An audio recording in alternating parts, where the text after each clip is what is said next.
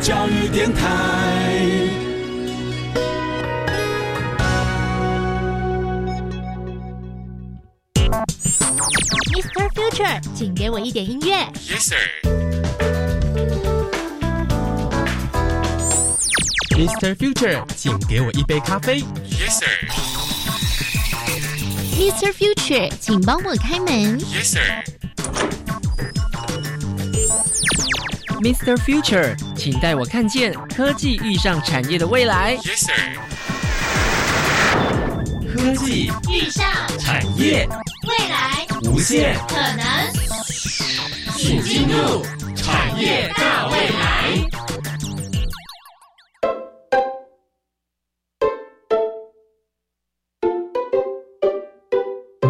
欢迎加入今天的产业大未来，我是季杰，今天要带大家走进机车产业当中。 机车从过去的机器脚踏车到 Odobe， 到现在已经有电子感测，而且省油环保的电动车，而未来还会有一些新的发展。而我们机车产业的过去、现在、未来科技融入情况是如何？今天邀请了专家学者要跟我们做分享。而节目刚开始，先把时间交给我们的小帮手 Mr. Future， 由他先带你靠近机车产业。 Follow me， 一起发现产业遇上科技的美好。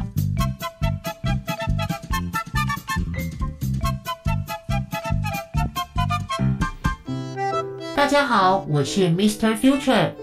机车在交通部的定义上，原先称作为机器脚踏车，而也因为生产技术大多来自于日本，因此台湾人都叫机车为 autobike， 也就是 autobike。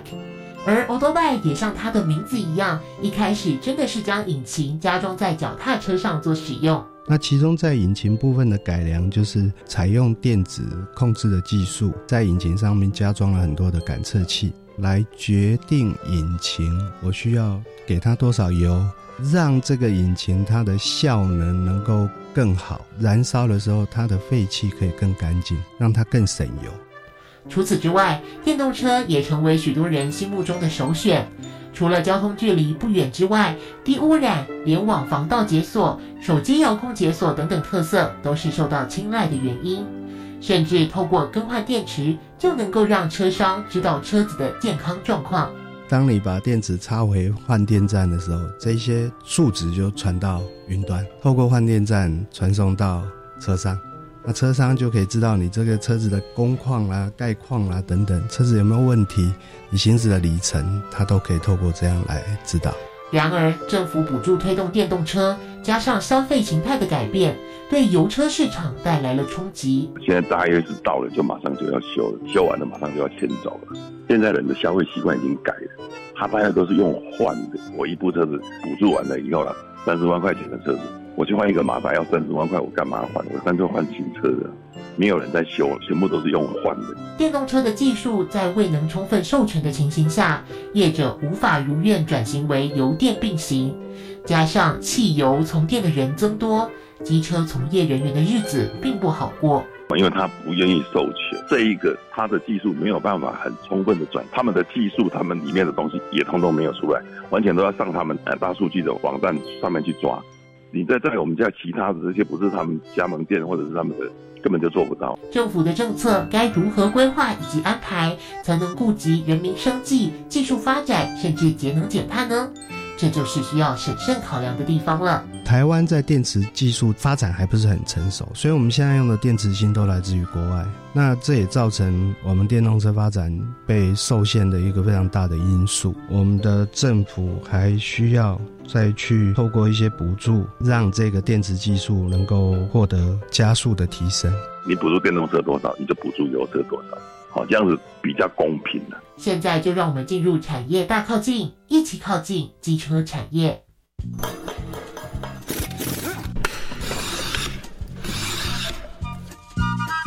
Let's go， 产业大靠近。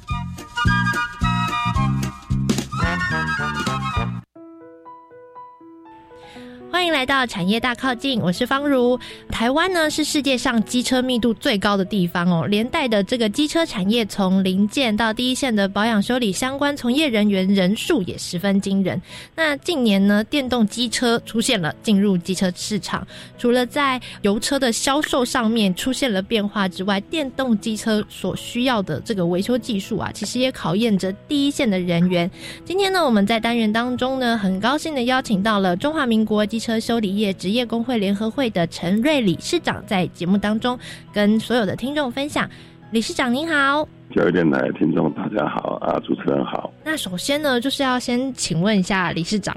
机车修理业相关的从业人员在台湾的人数大概是多少呢？如果说以现在现行在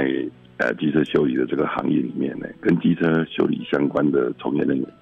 大约有差不多80万的，从制造、销售、修理，现在也有很多机车修理的行业，它渐渐的就没落了。因为现在修理机车的消费形态有一点改变，以前修理机车可能一台车子放了3天5天1个礼拜的都有，弹钢的啦，引擎大修的啦，但是现在已经没有了，现在大约是到了就马上就要修了，修完了马上就要牵走了。现在人的消费习惯已经改了，它大概都是用换的，很少用修的。如果说引擎大修啊，花个比较多的钱啊，那消费者可能就选择换新车了。那所以说那个行业也渐渐的没落，则不然的话可能超过100万。近年政府有在推动电动机车，然后电动机车加入这个市场之后，对维修人员啊，或者是第一线的零件商等等的，会有什么样子的影响呢？其实在电动车刚刚开始推行差不多10几年前的时候，我们工研院也推了一台车子，卖的也不好，最后是要求各大厂商去帮他们销售这台车子卖。就是说你做了100台油车，你要跟他买多少%的那个电动车，那个销售是失败的，后来的那些车子都没有在市面上看到了。现在的这种状况是政府的政策补贴的方式跟油车来做一个比较的话，就是有一点不公平的那种竞争。其实这个电动车的这种补助它已经造成一些油车的一些销售的困难，还有修理的这些困难，让我们很多做油车的人不知道何去何从。譬如说这些零件厂商，电动车跟机车构造上有不一样的地方，一个是引擎，一个是马达。那你想想看，我一部车子补助完了以后了，30万块钱的车子，我去换一个马达要30万块，我干嘛换？我干脆换新车的，没有人在修，全部都是用换的。所以说一直这样浪费下去也不好。如果说大家公平竞争，而不是用政府的补助来跟其他的人竞争的话，比较公平了。您认为应该要做一些其他的什么样子的措施，可能会对于政府真正想要达到油电并存这个目的会有更有帮助呢？我们常常跟我们的业界在谈，其实现在骑机车的人大约是划分为在老年人，或者是妇女，或者学生，或者上班族，一些外送的配送员。我们从以前的2型乘车，后来的喷射引擎的4驱车，一直到现在已经增长到7骑的。欧美很先进的国家也没有弄到7骑的机车啊，但是我们台湾已经就为了这个节能减碳，一直把我们的法规一直定得非常严格。那越严格的车辆费用规格就比较贵。那台湾1400多万辆油车里面，大约 125cc 的就占了1000万辆，其他的车辆就比较少。所以说我们现在在修理机车人几乎面对的机车就是 125cc 最多，其他的都已经不见了。那些骑电动车的人，骑 50cc 的那些人已经都全部差不多几乎都被淘汰掉了。因为然后到喷射引擎的话，越小 cc 的车子越没有力量，根本就骑不动，所以说它就要越加大它的 cc。 所以说在油车上面提高要求，连带了这些修理的人员一定也会受到影响。那对，而且我们取得技术也不容易。现在的这个厂牌的车子，现在它也开始在替那个专业机车啦，还有红甲层机车啦，开始在贴牌在做了。它并没有充分的授权。那当然每一个厂牌他们有自己的技术，当然他们不可能是怎样的来做。为什么？因为他不愿意授权，这一个他的技术没有办法很充分的转移。他们现在给他们的加盟店也只有限制于说他们加盟店的那个修理，他们的技术他们里面的东西也通通没有出来，完全都要上他们大数据的网站上面去抓，控制的非常非常的死。你在我们家其他的这些不是他们加盟店或者是他们的，根本就做不到。嗯，但是你看看全台湾，它大概只有200家的那个加盟店，你说有办法修理那10%的车子吗？那这些时间到了流落到外面的这些车子怎么办？或者是说它的保护期间已经过的那些车子怎么办？这个都是一个大问题。所以我们这些从事油车修理的人是真的很彷徨，就是说将来到底要怎么办？现在有很多汽车修理科的小孩子，他们在读高职的时候，他们选择汽车修理，但是实际上汽车修理现在也没有人要学，现在大部分都学机车修理。在他们高职的时候，1年级的时候就要考一张丙级的那个机车修理的那个证照。那这些学生将来他们在开始参加就业以后，他们可能就会选择修理机车，但是学到的就是修理油车，叫他们去修理电动车，他们又是没有办法。那我们常常跟我们的这些理念是大家在谈，因为我们大家都是从事机车修理的，说我们机车难道是走到夕阳工业了吗？不是，因为台湾的因为地形的关系，骑摩托车的人非常的多，而且非常适用。骑那个电动车的人，他们的结合的那个科技、物联网这一类的，只有在比较大型的都市区会里面比较方便，你真正到了郊区，你那种车子是不方便的。为什么？你要经常的换电。那所以说，我们也很盼望政府说，最好的竞争就是良性竞争，而不是那种不公平的竞争。大家为了节能减碳，为了空气的那个，一定要尽量的来发展电动机车。那我们也是同意，但是你不能说电动机车这边你用补助，然后油车这边你要跟它加强什么 ABS 啊，加强一些什么。行车记录仪这一类等等的，你补助电动车多少，你就补助油车多少，好，这样子比较公平了。塑造一个其实良性竞争的环境真的是非常重要，对于推动一个产业的继续往前迈动、继续往前发展也是非常非常关键的一个点哦。那今天呢，这非常谢谢我们中华民国机车修理业职业工会联会的陈瑞理事长在节目当中的分享，谢谢理事长。谢谢主持人，谢谢大家，谢谢。那么接下来呢，我们就把时间交给季节，让专家学者带领大家认识产业的大不同咯。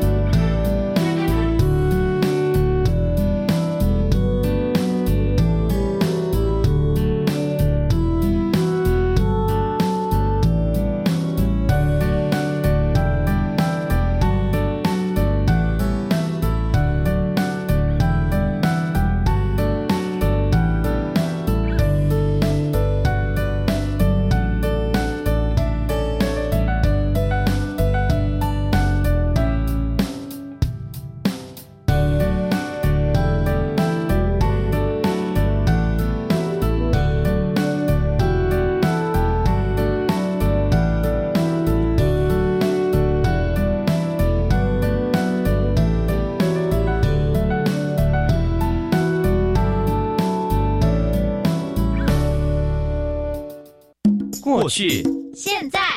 未来 Past Now Future 产业大不同。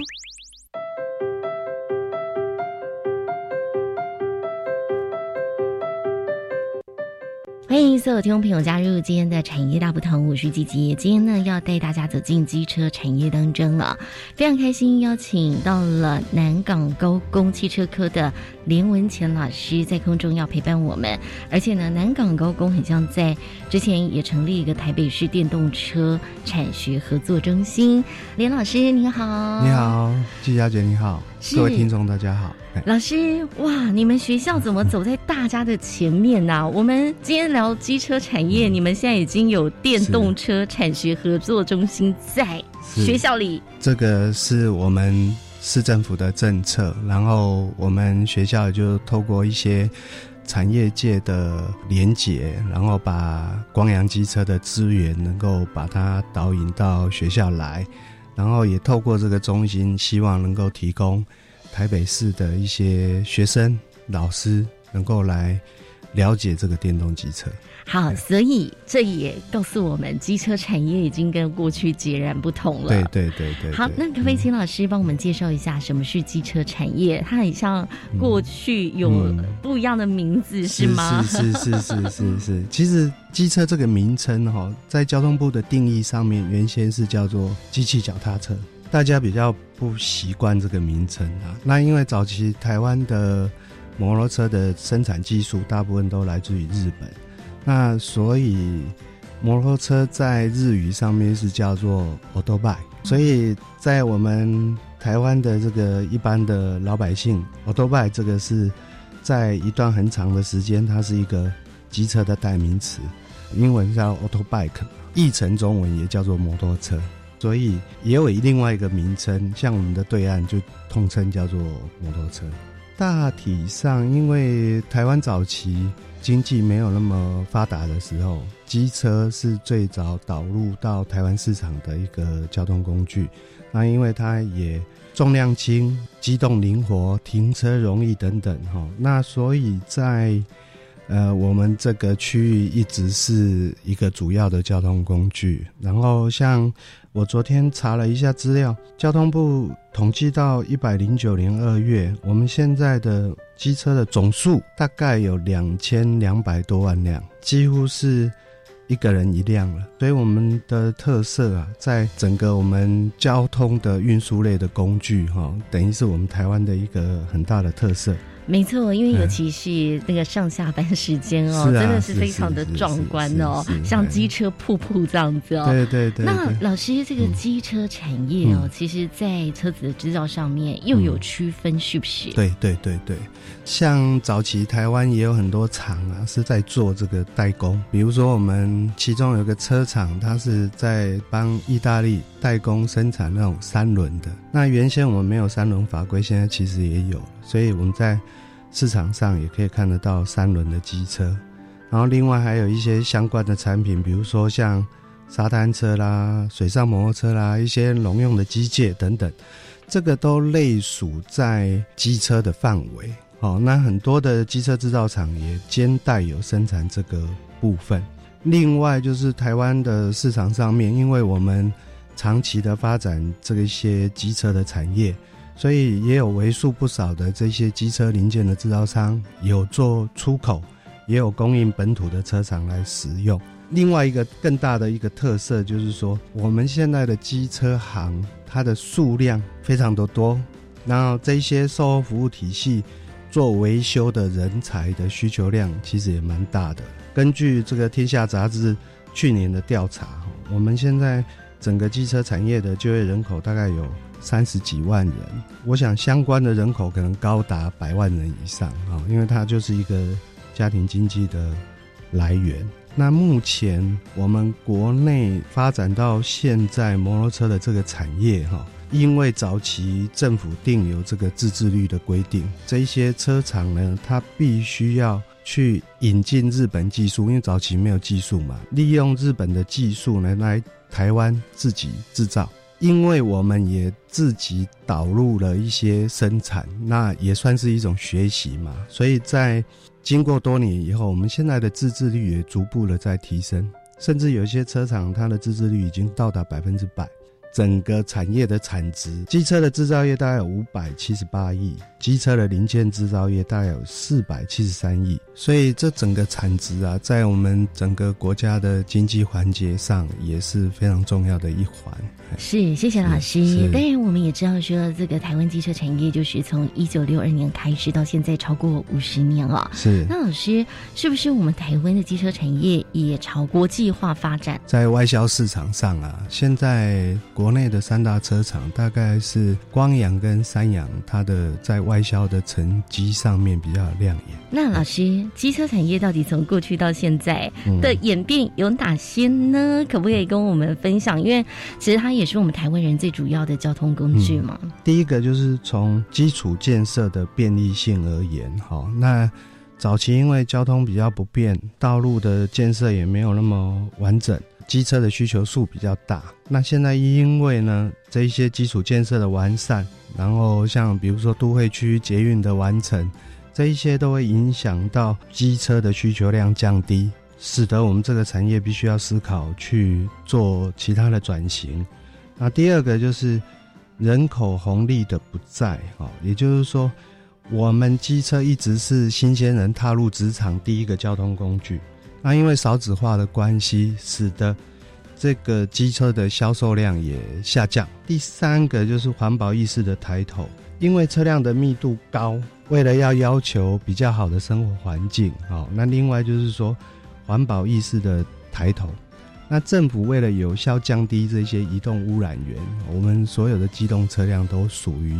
移动污染源，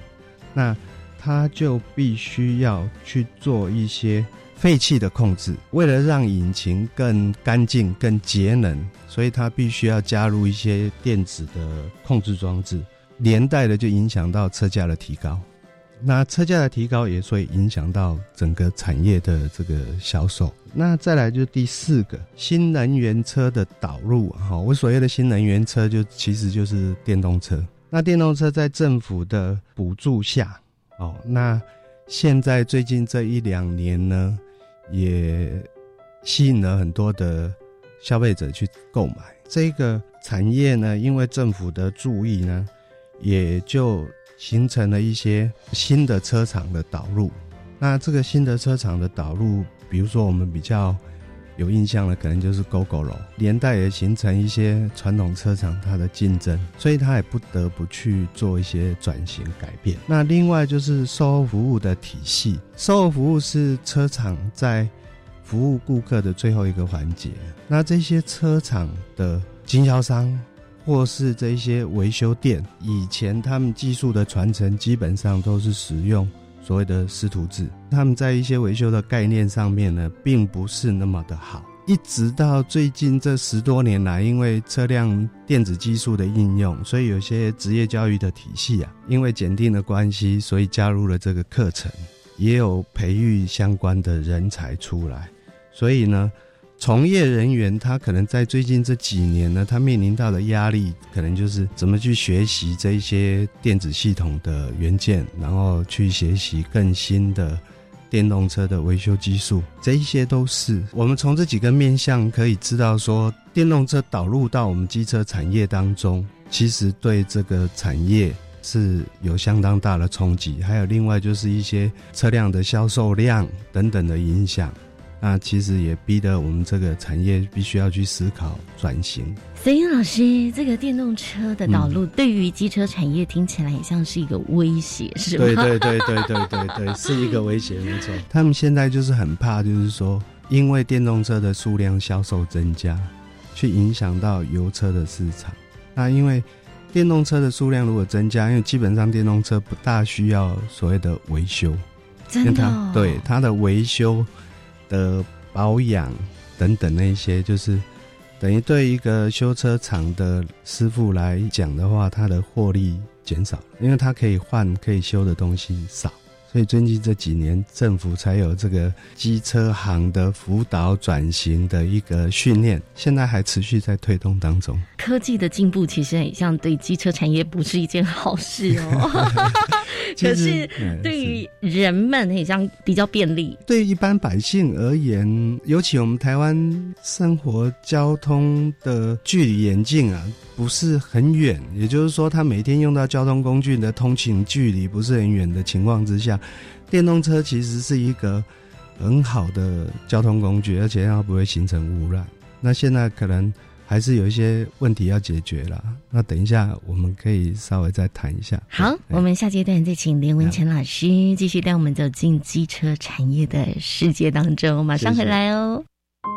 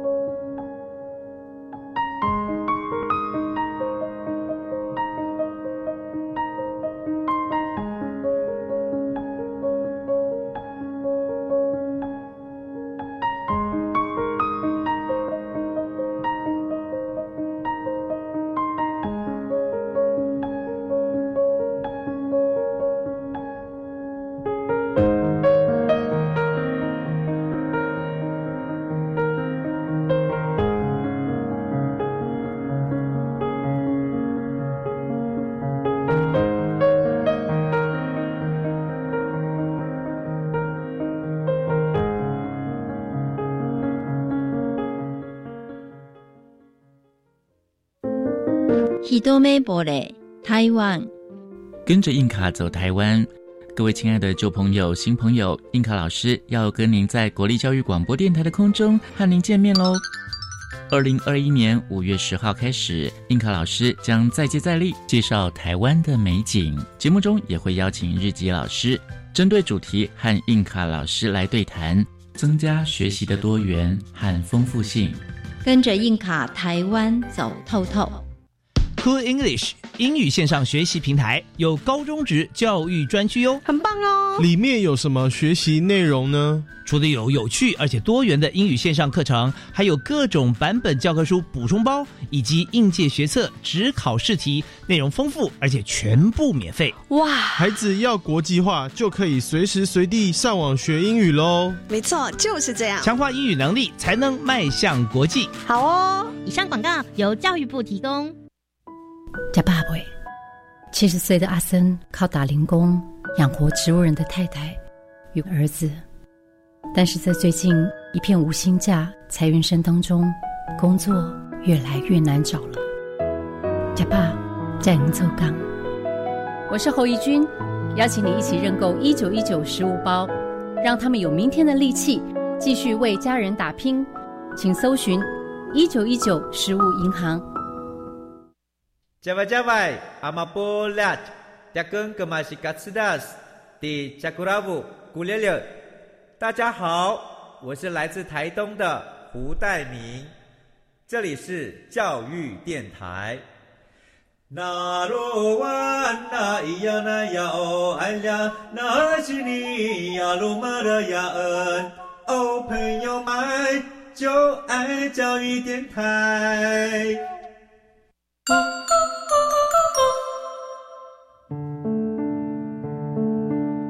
欢迎所有听众朋友继续回到产业大不同当中，今天带大家走进的就是机车产业，很开心邀请到南港高工汽车科的林文泉老师。老师好。季小姐好，各位听众大家好。谢谢老师今天跟我们来讲机车产业哦，从最早的名称 Odobe， 然后它的这个专用名词大家都忘记了，叫做机器脚踏车。是是是，这一般人不会这样说摩托车或是机车啊。对对对，它是一个交通部的一个对这个交通工具的一个名词定义啊。OK， 好，因为一般的脚踏车都是要脚去踩踏，可是机车明明就没有办法踩踏。其实最早期的摩托车它是机器脚踏车，为什么叫机器脚踏车？它是在那个脚踏车上面去加引擎，所以可能这个名词的来源就是由这样延伸出来的，慢慢才演变成我们现在看到的机车的样貌。对对对对对，有那个我突然有回到小时候。那老师，我们继续来跟大家来分享一下，就是说到底呢这个机车产业科技嘛融入机车，是不是有一些案例可以跟我们做分享？而且老师你可以针对引擎啊、安全啊、车身电子的部分跟我们做分享。科技发展到这个地步，像我刚刚所讲的，因为节能减碳的这些需求，车厂它也不得不去做一些引擎部分的改良。那其中在引擎部分的改良，就是采用电子控制的技术，在引擎上面加装了很多的感测器，去侦测引擎的工作状态，来决定引擎我需要给它多少油。像汽油引擎它有点火的装置，我什么时候需要对它执行点火，因为它是一个内燃机嘛，让这个引擎它的效能能够更好燃烧，因为内燃机它需要燃烧才能够产生动力，燃烧的时候它的废气可以更干净，让它更省油。那所以在引擎部分的改良，大体上动力系统部分除了一般人所知道的电动车之外，在传统的油车它做的改良，就是首先在引擎这个部分做了这些改良。那另外就是说安全的部分哈，那其实摩托车一直被人家诟病的一个问题就是肉包铁，我们常常因为车祸的关系而造成人员立即性的一个伤害，所以交通部也在去年的法规开始要求 150cc 以上的车子必须要跟汽车一样加装 ABS。那这个 ABS 其实它也是透过一些电子控制装置去侦测车轮，在刹车操作的同时避免车轮去锁死，车轮一锁死，它就会变成跟路面是滑动的摩擦，那变成整个车子会失去的操控性，那这样可能就会立即发生的就是滑倒等等的这一些我们在一般的摩托车交通事故里面常看到的一些现象。这个是在安全的部分。再来第三个就是车身电子的部分，台湾的电子业是非常发达的，尤其最近这几年在车用电子上面呢，也是发展的非常成熟。那我们在汽车上面会看到有很多通讯系统的装置啊等等导入到车辆的配置当中，那其实摩托车也是一样，现在车商已经在运用的，比如说多功能的仪表，它可以跟手机连线，那你可以透过手机上的导航连接到仪表装置的导航，让车主在操作的时候它能够更安全更便利。那另外就是透过车商开发的这个 App， 它可以透过我们的手机去做跟车商的连接，那这个部分在电动车上面也运用得非常广泛。老师你跟你说的，比如说我们的手机连到仪表上，现在已经看得到了吗？已经看得到，有些对，有些车商已经有开发，而且有产品在推动了，真的。所以现在电动车已经真的是朝科技的方向去做一个发展。是。好，那老师还有什么样的运用呢？另外就是说像 RFID， 就是无线射频识别，我们在日常生活当中也非常常见啊，比如说有一些门的控制，家里的大门可能用电子锁，那我可以用悠游卡，用一个晶片取代。其实这个在汽车已经用很久了，摩托车是最近这几年。比如说我们像 Gogoro， 它在解锁的时候它就需要一个圆形的晶片放在仪表上，车子就解除了，我们不用钥匙了，不用钥匙了，对。甚至有一些摩托车它也没有钥匙的，就是它是一个把手一个旋钮，但那个旋钮关键能不能打开是你身上的晶片，那就你身上的晶片如果带着在一定的距离内，它就带有这个解锁的功能。像汽车的那个 keyless 的一个延伸应用在摩托车上面。老师会不会有安全的疑虑，或是说别的晶片可以去弄别人的车子？这个放心，这个在加密上面他们都已经是有几千万甚至几百万组的那种密码，不会有这种现象，除非是技术非常高超的那另外就是 NFC 的运用， NFC 它是一种短距离的高频无线电通讯技术，它可以用于资料的传输，也可以用于防盗解锁。比如说我们现在有很多电动车，它可以直接用手机遥控解锁那部车子，这个除了做这个解锁功能，我们也可以透过手机跟车上的连结，然后把一些车商给客户，或是车商要对这个车子做连结，一个中介，就是非常简单的一个接的车联网的一个概念。哇，对，是。那像现在的电动车商有很多，就是我们知道换电嘛，那换电的时候电池本身就有一个 NFC 的装置，它可以把车上的很多的资讯都捞到电池模组，当你把电池插回换电站的时候，这些数值就传到云端，透过换电站传送到车上，那车商就可以知道你这个车子的工况啦、概况啦等等，车子有没有问题，你行驶的里程，它都可以透过这样来知道，就一个大数据的概念了。是。那这个应该就是这部车的一个资讯嘛，应该不会泄露个人的隐私的资讯，基本上应该是不会，除非车商他没有去做控管。那因为我们现在有个资法的保护，我想车商应该不至于敢去做这样的事情。好，那老师其实你上一阶段有讲到因为其实机车是慢慢的把它变成电动机车，是在这个比较传统的机车产业面对这个电动车的转变，其实是一个很大的冲击。但随着科技的运用，这也是不得不的发展嘛。对。那怎么样去做一个转型？比如说您在这个产业，在教学现场，您也观察在30多年，那您的看法是？其实，在技术的部分的养成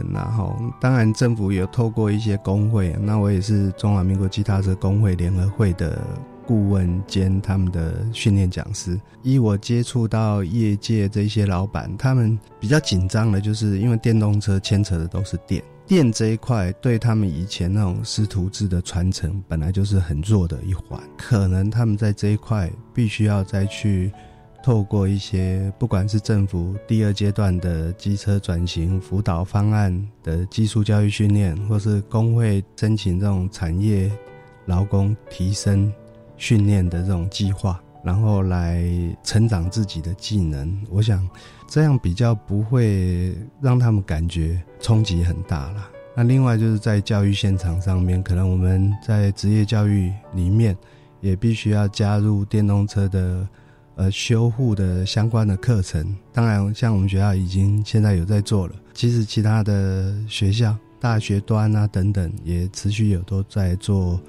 这方面的人才培育。对，所以这个新生代会有蛮多会熟悉电动机车的这个修护，对不 对？其实是不用担心有什么断层之类，因为现在学校端甘老师有说你们都已经开始在做了。对，所以这势必会成为未来一种趋势咯。是，现在可能是人的来源比较是一个问题啦，技术的训练我想不是很大的问题，意思是有没有人要学这个技术。对。可是市场供需就是有这个供需，有这个需求，对，有这个需求，但是得要有人愿意来啊。老师，没有人愿意是因为太辛苦吗？对，其实这个产业其实一直以来可能是以前因为摩托车它就是O2嘛，对，它是一个O2的行业没错，可是因为它的零件的单价也便宜，虽然车辆的数量很多，但是呢收入每一个案子 case 的收入利润有限，对，所以他们的工时很长，很辛苦，就早上9点到晚上9点，通常都是12个小时。那所以现在少子化的因素啦，然后工时长，所以现在小孩子愿意投入这个职场就越来越少。可是老师刚才有说这个前景是很看好的。对，以我们车辆的数量成长来说，这个就业市场还是非常广泛的，只是孩子他可能必须要更投入一些心来学习这个部分。谢谢老师。当然关于呢这个机车产业，老师有一些观察，还有一些参访经验，包括说国外是不是有值得我们学习的地方。我们下期再继续请林文泉老师来告诉我们哦。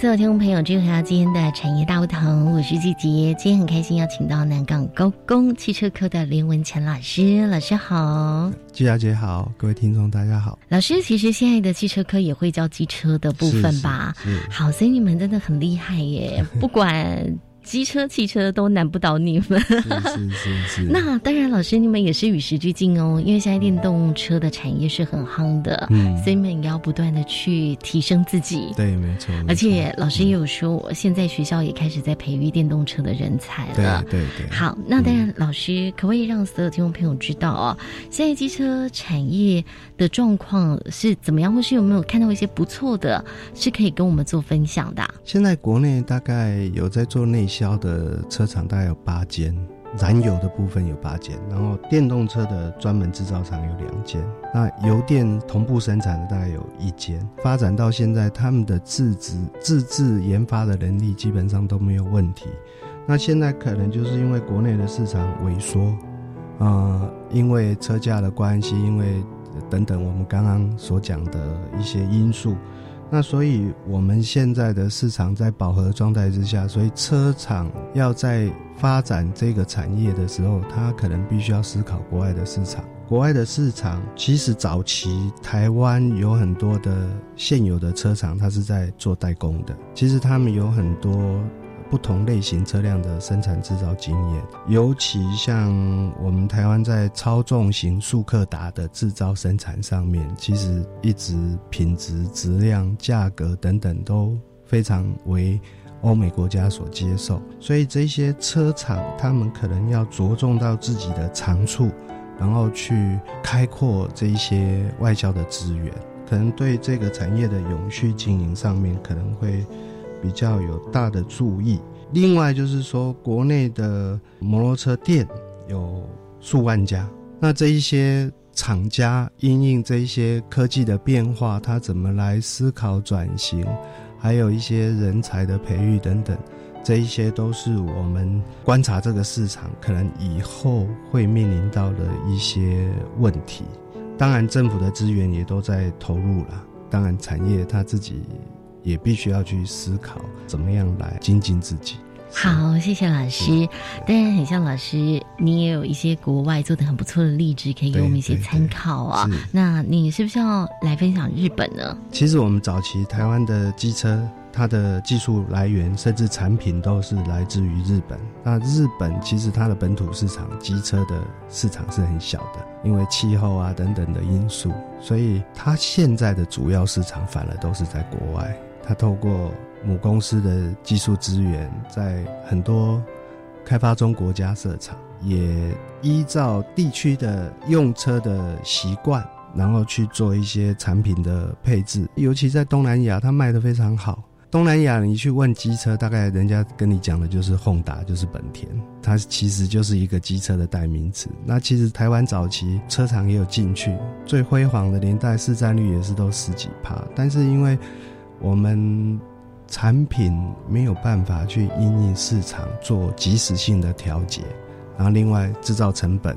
还有这一些技术品质跟日本车厂它还是有一些落差，所以就造成这些销售量衰减。所以这个也是我们国内的车厂必须要去思考的，就是趁现在在一些开发中国家它还有很广大的市场的时候，赶快去投资，赶快去做一些抢占市场的工作。他们的科技啊是不是也蛮厉害的，都走在前面。是，所以这一些产品的研发啦，技术的提升，可能我们的车厂必须要再加以学习。好，那老师，未来机车产业的走向跟发展趋势会如何呢？简单的来说，其实我们刚刚前面有提到一些啦，就是因为环保法规的要求，那其实现在机车的转变最大的原因也是来自于这里，所以一些低碳节能的燃油车种的开发，可能我们在政府要求的配套之下，车商必须要去赶快的着手开发。另外就是说，因为要节能，所以呢，我们可能会在动力系统上面会有一些短期内就会看到的一些变化，比如说混合动力，然后不同燃料的引擎，有一些都在实验阶段，有一些甚至已经量产，只是还不普及。那这是我们可能会看到的。第二个就是新能源车辆的发展。那我所谓的新能源车辆其实就是电动车，目前为止都是，因为现在电动车唯一比较有问题的就是电池的技术，台湾在电池技术这一块发展还不是很成熟，所以我们现在用的电池芯都来自于国外，那这也造成我们电动车发展被受限的一个非常大的因素。可能我们的政府还需要再去透过一些补助来让这个电池技术能够获得再加速的提升。再来第三个就是车用电子设备的导入啦，国内有很多的车用电子的厂商，之前都是投资在汽车那一块，那随着电动车的推行，电动车在运用车用电子这一块，我想应该是会更容易，而且很像也是一块很大的商机，是吧？是因为摩托车的数量多嘛。那老师我想问哦，假如说一个人现在要换一台机车，您会建议他买这个传统的，还是就直接买电动车？其实如果按照经济部统计哈，燃油车跟电动车它每年的保养费用两个加起来是差不多的，电动车甚至还高一点。首先我们要评估用车的需求啦，如果你每天行驶的公里数是在几十公里以上，油车它有一个好处就是它的机动性能非常的强，然后也没有受限到里程。如果是我们长时间都需要使用的，我还是建议以燃油机车为主。但是如果我是短暂的代步，比如我定点到定点等等，那我骑电动车可能会省了那些保养等等的开销，电动车的污染也低啦。那这个就是见仁见智，就是说我去评估自己的需要。所以老师这样听下来，电动车的出现不会完全消灭过去的机车嘛？对对对对，那个燃油车还是有存在的必要性啊。对对对对对。所以我们机车产业真的不用太担心哦，太担心。就是随着政府的政策去做一些转型，对对，其实是开拓市场的意思哎。对对对对。好，那老师给我们机车产业一些发展上的建议吧。我想从几点来看啊，第一个就是在产品技术的开发上面，国内的自制率现在都已经到达 95% 以上了，而且也有很大的供应链。另外就是说，我们现在要精进的怎么样来提升引擎的设计能够符合现在的节能需求。台湾在发展大型重机的这一块，其实目前还是在技术上面还是受限的，所以车商为了它的永续发展，可能还必须要再着重这一块的开发，在大型重车上面。第二个就是市场开发，国内的市场已经饱和，刚刚已经讲过，那现在要维持这个产业能够永续经营，可能在外销市场必须要再去提升。那怎么样让自己的产品能够多样化，可能跟这些车商的未来有非常大的影响。另外就是国外的竞争啦，尤其我们对岸的中国，它现在的产品技术也非常的强，而且主要是因为它廉价，这些都是我们可能要面对到的考验。那第三个就是新能源车辆的开发，因为政府的补助之下，而且有一些奖励措施，比如说我们现在有汰旧换新，有退税啊等等，这一些都是让这些新能源车能够在我们台湾市场上面有一定的量。我想我们的台湾市场其实太小，因为每年大概只有70万辆的规模，这个市场要维持那么多车厂的运作是基本上是很困难的。所以当我们在推动这个新能源车辆开发的时候，其实车厂更应该去打开外销市场，更辉煌的走到下一个阶段。所以科技的融入是非常好的，可是我们还是得要做一些配套的措施，是包括说随着科技的演变哦，真的也可以让生活是充满无限的想象真的你以后不用带钥匙，甚至是不是我们的那个钥匙都可以跟手机都做一个结合，以后直接弄手机刷是就可以了。对对对对。所以老师，这个科技是值得我们期待，让这个机车产业又有新的风貌。没错。那今天呢，真的也非常谢谢林文乾老师在空中带我们走进机车的世界当中哦，谢谢老师。谢谢谢谢。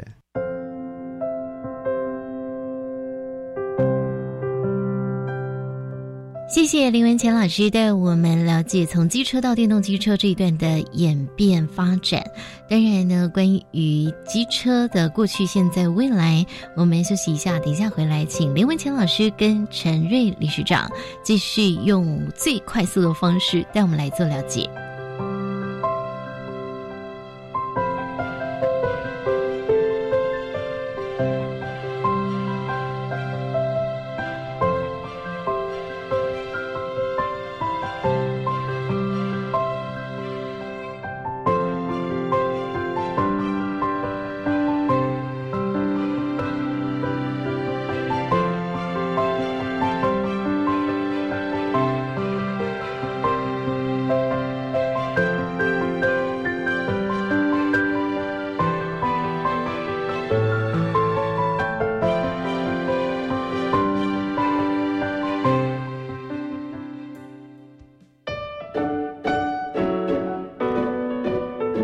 奠基过去，努力现在，展望未来。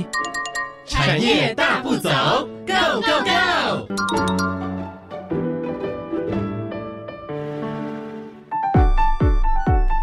大家好，我是 Mr. Future。最后用快问快答，请业界达人与专家学者分享产业的现在、过去、未来。Ready Go！ 请问产业的过去是？最早是由脚踏车，然后添加上内燃机构成一个产品。好，那机车因为它机动性的关系，其实在我们台湾的市场上面发展得非常好，也是一般人最容易接受的交通工具。机车的需求量大，机车的密度高，所以这几十年来也建构了非常好的产业体系。机车修理也是带动台湾经济一个发展，因为台湾的地缘关系，所以说台湾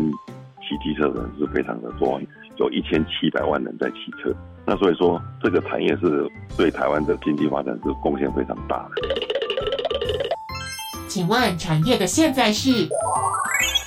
目前机车产业除了面对到节能减碳的议题之外，车子在系统配置上面做了一些电子化的装置，也可以在加油站看到这些换电站的设置。那其实这个都是因应环保议题所增加出来的一个车商的一个创新研发，新能源车进入市场。这个对我们整个产业，它也是一个非常好的转型契机。政府在政策上面不要只有独后电动车，是不是说也可以帮忙这些油车，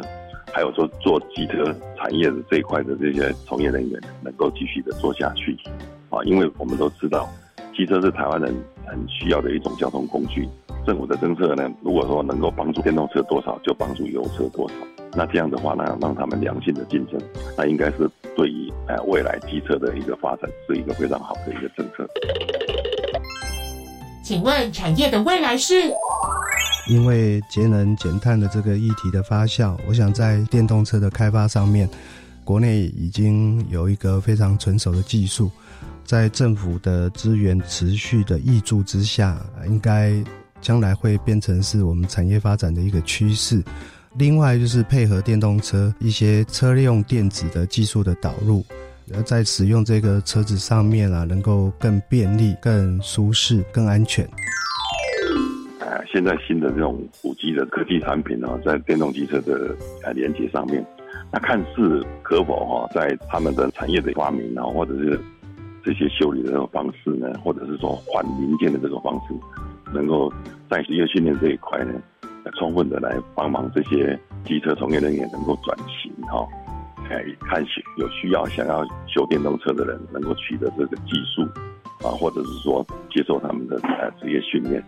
这样的能够帮忙更多的骑机车的机车主。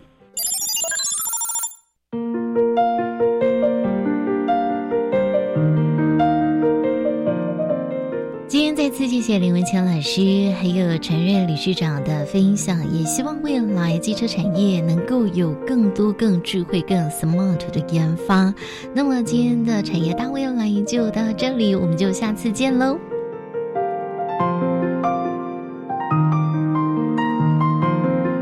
我是陈瑞，那我们希望机车这个行业呢能够蓬勃发展，那我希望政府还能重视这一块的政策。